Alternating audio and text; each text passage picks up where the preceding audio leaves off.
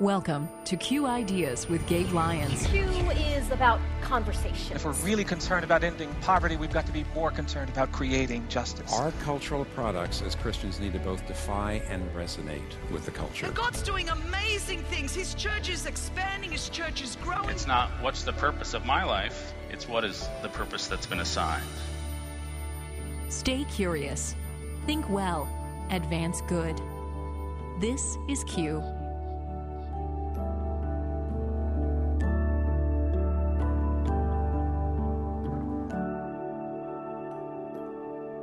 The very reason Jesus was able to give himself away to others and accept both their applause and their rejection was because he was completely grounded in his identity as God's beloved Son.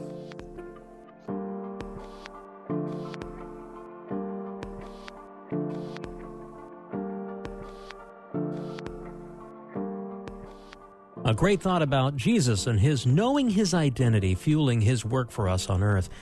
But what about you? How does your understanding of your identity affect your work, your vocation? This is Q Ideas with Gabe Lyons. Happy 4th of July weekend. I'm Paul Perot from Faith Radio. Gabe has the week off. After all, it's a holiday weekend. Well, this year's Independence Day weekend is quite different from last year because then we were in the midst of that pandemic. Last year, we seemed to be in survival mode as many lost their jobs due to COVID 19. But now the economy is reopened and many businesses are anxious to hire people. And yet, even with all the hiring, there are people leaving their places of work. Maybe you've heard of the great resignation. Many people are reevaluating how they're not just earning a living, many are thinking about how they are investing their lives. There seems to be a search for significance, for meaning and importance in what we're doing here. And at one level, this is really good. But is there something deeper than just finding meaningful work, especially if you're a Christ follower? Does our identity in Him compel us to something more important? A vocation? On this week's Q Ideas, we're going back into the archives to listen again to two messages to help us better understand vocation in the light of our identity in Christ. Back in 2018 at the Q conference that year, one of the speakers was author Sky Jethani. His message that year was work for the common good. What Sky did in this talk is to help us understand the purpose of God's plan for the world and how He's designed us to find agency in our vocation. And when we understand how to apply the gifts He's given us toward what God is doing in the world, we can see amazing things happen. So just sit back. Let's listen again to that talk from Sky Jethani.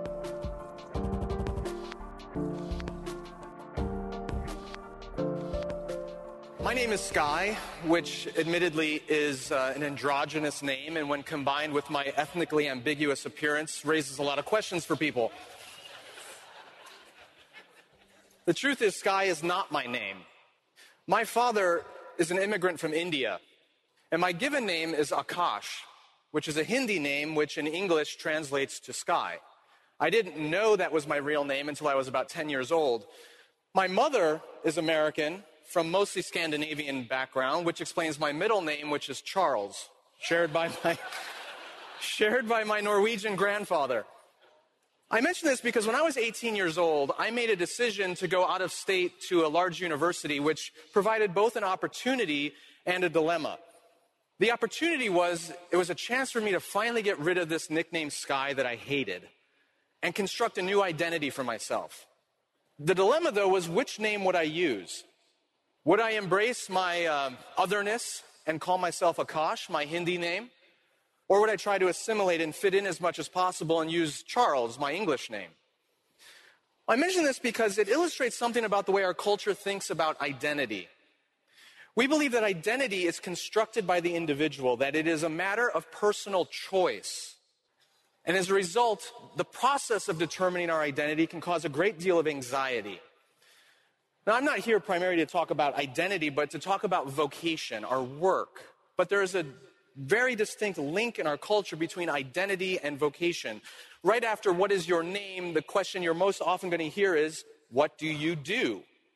I was filled with anxiety as an 18 year old trying to figure out my identity through picking a name, but for many of us, we face anxiety around picking an identity by choosing our vocation. For example, a number of years ago, a college student came to me. He was a second semester junior, which is usually when they start freaking out. And he said he wanted my help figuring out what to do with his life. His name was Brian. And I said, Well, what do you think you're supposed to do? And he said, All of his life, he'd wanted to be a cardiologist. And he was a pre med major, getting very good grades, and probably could get into medical school. And I said, Well, what's wrong with that? And he said, Does the world really need another cardiologist? And I thought, If I'm having a heart attack, yeah, the world needs another cardiologist. I said, Well, what do you think you're supposed to do? And he said, Well, I wonder now if I'm really supposed to be a missionary. And again, I asked why. And he said, I really want my life to count. I want to do something that is significant. Brian came to me thinking his dilemma was one of vocation, but it wasn't. The reason why he was paralyzed by this decision of medicine or missions was because behind it, he was really asking a question about identity. He thought that his entire life, his value, his significance, his identity would all be determined by this one decision about medicine or ministry. You see, in our culture, we've bought into this narrative that your vocation is your identity and your identity is a matter of personal choice. Therefore, the choice of vocation determines everything about you. And this shapes us to think that our vocation, our work, is really about us. It's about my identity, my value, my significance, my fulfillment. In a way, our culture has made us into vocational narcissists. Consider the research of uh, Dr. Brad Bushman at Ohio State University. His team of researchers found that college students get more pleasure by having their self esteem and identity boosted than they did from sex, alcohol, or money. He said that a self esteem encouragement, a, boost to your sense of significance, was more potent and powerful than any other pleasure they measured. That helps us understand, at least in part, why so many of us are drawn to work that we think will help us change the world. That social activism that we think will transform the culture around us, but in fact, there's a subterranean motivation going on. On some level, we know that if I choose that kind of work, if I have that kind of impact, it will actually make me more significant, me more valuable, my identity strengthened, my significance higher. That means Vocational narcissism may be just as prevalent with a social activist as it is with a stockbroker. It means that a pastor could be pursuing his or her work with the same desire to increase their value as an ambitious politician. We have bought into this idea, both inside and outside the church, that vocation is all about me. And what I want to suggest to you is that if we really want to work for the common good, if we want our vocations to be a vehicle through which God's love is manifested in the world, we first have to debunk this cultural narrative of vocational narcissism. So, going back, when I was 18 and a few months away from going away to college, wrestling with what name am I going to choose, I finally sat down with my mother, who's American, and asked her, Why on earth did you give me a Hindi name? And what she told me changed everything. When my parents met, my father was already a widower. His first wife in India died at a tragically young age from cancer. And my older brother was a product of that first marriage. So he's 100% Indian and therefore is darker than I am. And I knew none of this when I was a little kid. I thought honestly that his skin was darker than mine because he used to drink Hershey syrup right out of the can. but when my parents met, my brother was about two years old. And my mother, by her own admission, said that she fell passionately in love with that little boy, not just his father. And so when they got married, my mother legally adopted my older brother, and he came already with a Hindi name and a nickname, as many Indian kids did. And so when I was born a few years later, she said that she gave me the name Akash and the nickname Sky not because she particularly liked those names, but because she didn't want her older son to feel odd or different in the family as being the only one with a non English name. And as she told me that, it changed everything. Because I realized for the first time that my name was a gift. A gift not given to me, but a gift given by my mother to my brother.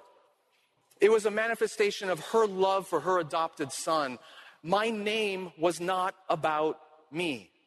Similarly, we need to have our assumptions about vocation challenged. As Christians, we do not believe that vocation is something you choose, it is something you receive. It is given to us by God, not for our benefit, but for the benefit of the world that He loves. Scripture tells us that our work is not a reflection of our identity, but God's. And the manifestation of our work is not for our love and benefit, but a manifestation of love toward our neighbor. Paul says in Ephesians that we are to work with our hands not to fulfill our needs and desires or self esteem or ego, but we are to work with our hands so that we have something to share with others. In other words, ordinary work is a manifestation of Christian love. Your work is not about you. Your work is a gift from your Heavenly Father to your brothers and sisters in this world. But if we are going to make the shift from vocational narcissism to vocational generosity, it begins by putting our significance and value in something else. When Jesus was baptized and the voice of the Father spoke and declared, This is my beloved Son in whom I am well pleased, God was declaring both Jesus' identity, my beloved Son, and his value, I am well pleased.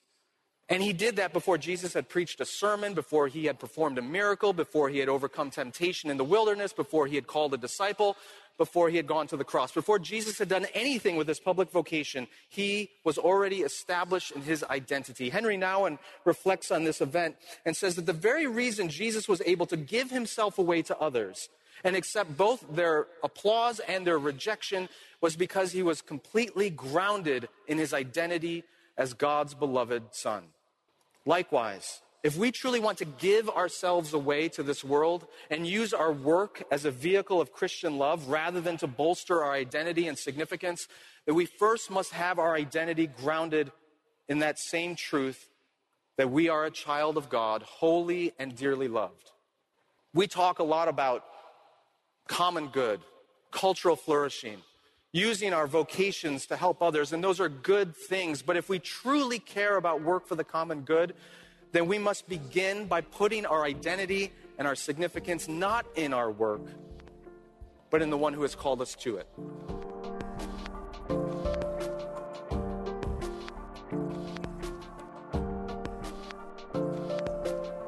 Well, thank you again for joining us this 4th of July weekend for Q Ideas with Gabe Lyons. Gabe is off. I'm Paul Perot, and that was Sky Jethani. His message, Work for the Common Good. He delivered that during our Q 2018 conference. Remember, this and a lot of other great talks are always available to you as a Q Media subscriber at QIdeas.org. The topic of vocation has long been part of Q because our work is not just about what we do for us and our fulfillment, but rightly viewed, is our gift to others and our community Case in point to how long we've talked about the issue of vocation, let's travel back to 2011 to the Q conference that year. Steve Garber of the Washington Institute joined Gabe and the team to talk about how our work is integral to the well being of our communities and the world. Let's listen to a portion of that talk.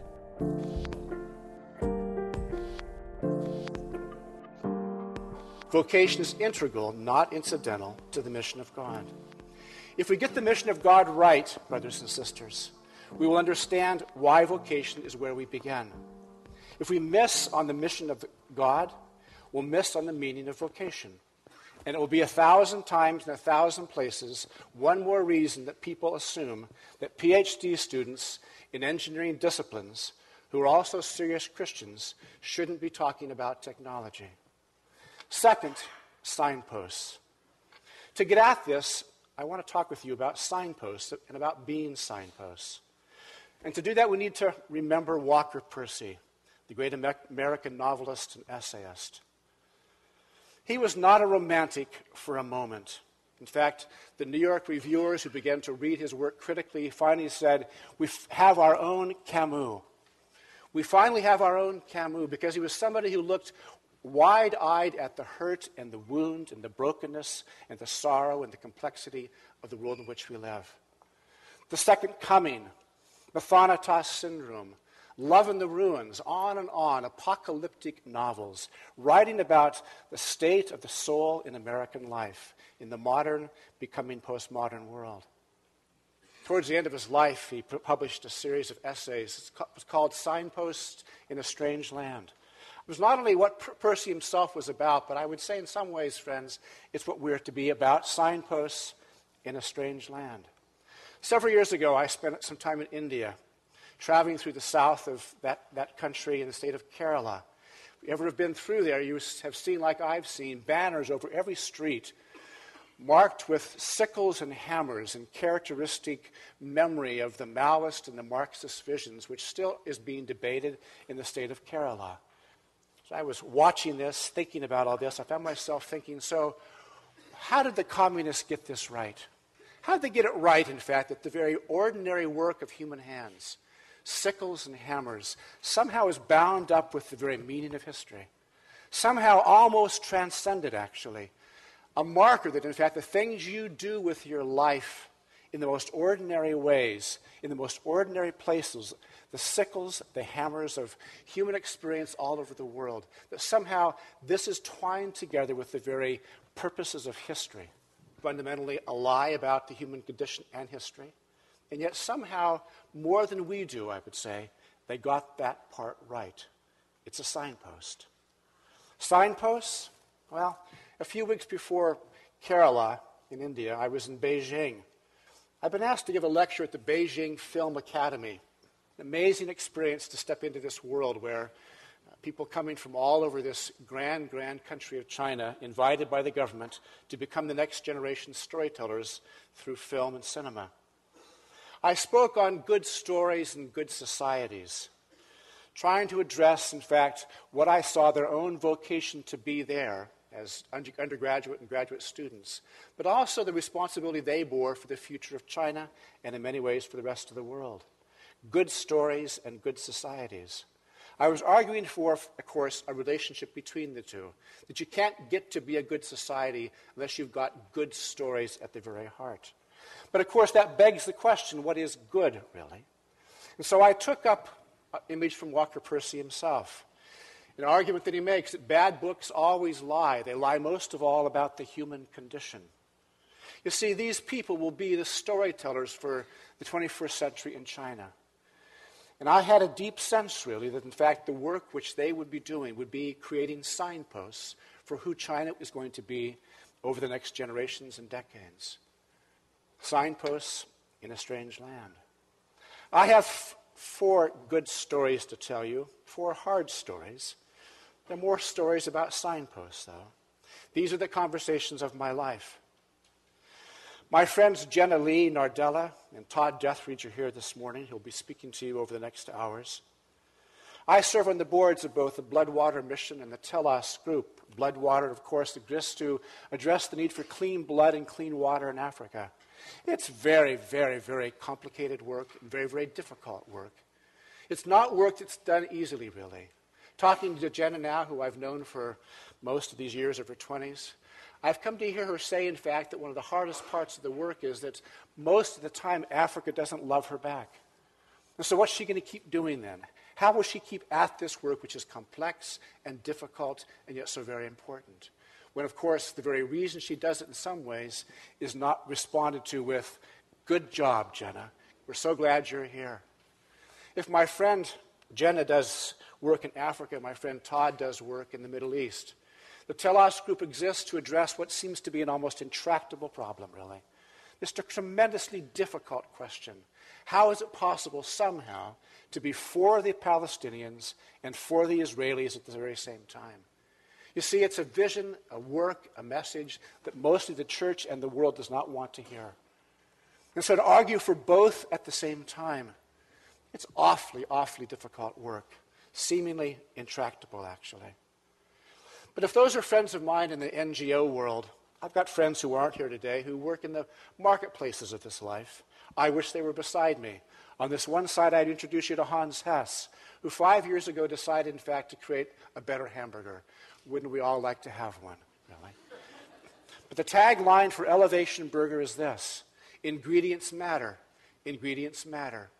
Theological students from the best seminaries have come into his store at my invitation to talk with them about vocation. They've wondered where are the Bible verses, Hans? What's Christian about this store? Ingredients matter? Why? To whom? For what? You see, grass fed, naturally produced, organically imagined. Hamburgers, but also French fries fried in olive oil, which in fact really makes its way through your stomach much, much better than Five Guys ever will do in this life. My friend Hans thinks ingredients matter. And people are buying into this idea all over the country and the world. Five years ago, it was one store in Falls Church, Virginia. Now there are almost 80 franchises sold all over the country. On the other side here is my friend Evan Loomis. Evan spent the last several years of his life pouring his heart out, traveling across the country, back and forth, trying to find the capital funding to bring into being what he calls a Whole Foods version of Home Depot. Somehow to address not only today and this year, but his children and grandchildren's life as they live it out in generations beyond him. There are people you see who are trying to take this idea that vocation is integral to the work of God in the world and give concrete meaning to it in life. Signposts, each one they are. And yet, sometimes our best shots at being signposts miss, don't they? Sometimes we will be misunderstood, even tragically. Have you seen for, of gods and men?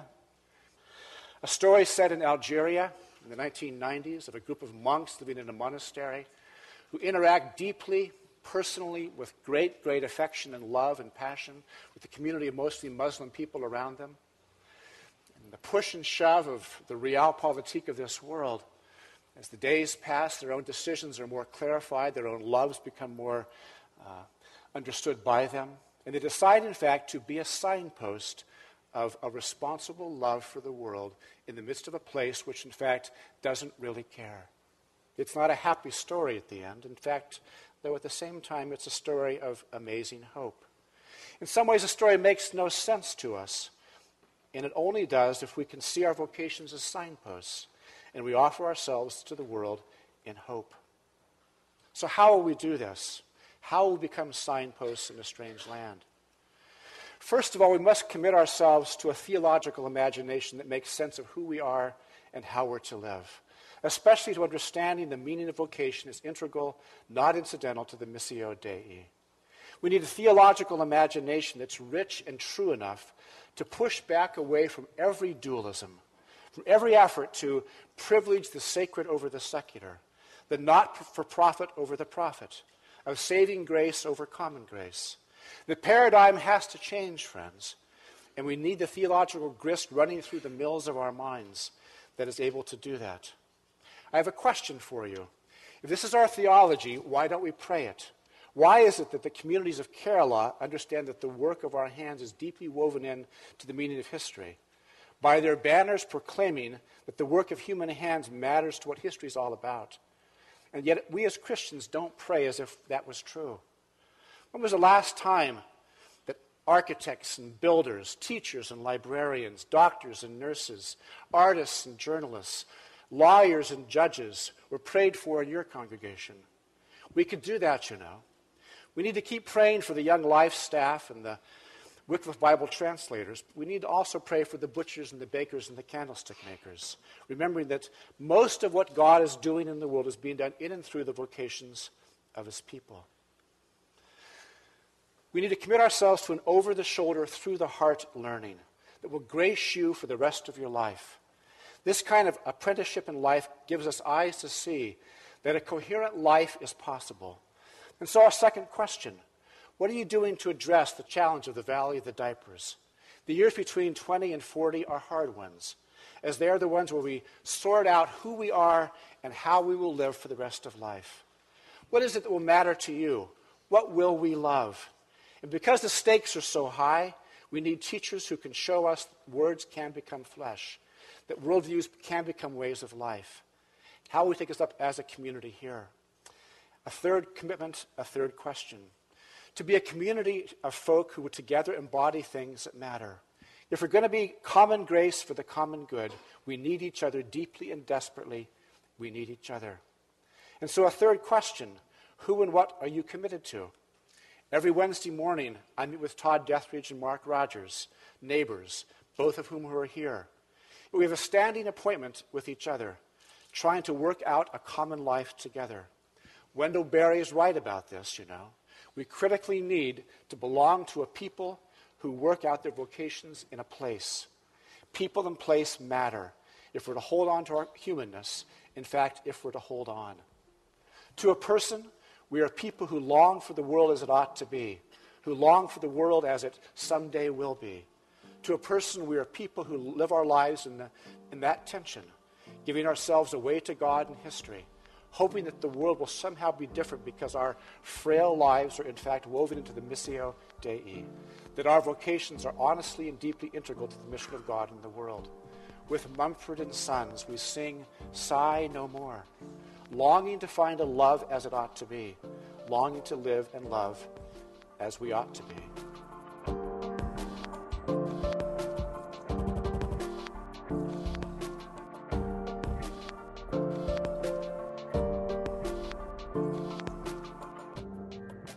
Again, some great thoughts there from Steve Garber of the Washington Institute on our work and its importance, its ministry to our neighbors, communities, and the world. As many are reassessing their work lives post pandemic, hopefully these two talks added an important Godward perspective for you.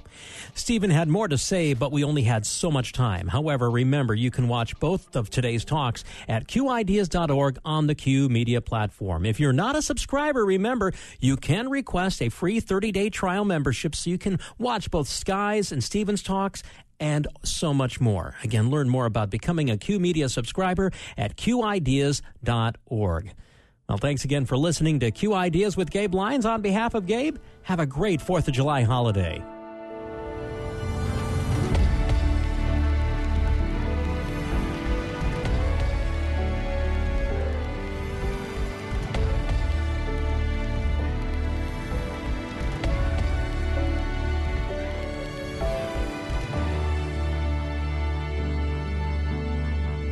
This show is made possible in partnership with Faith Radio and Northwestern Media.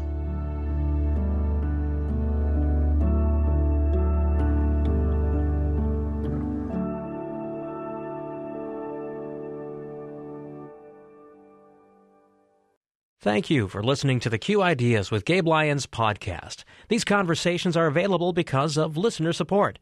You can make your gift now at myfaithradio.com.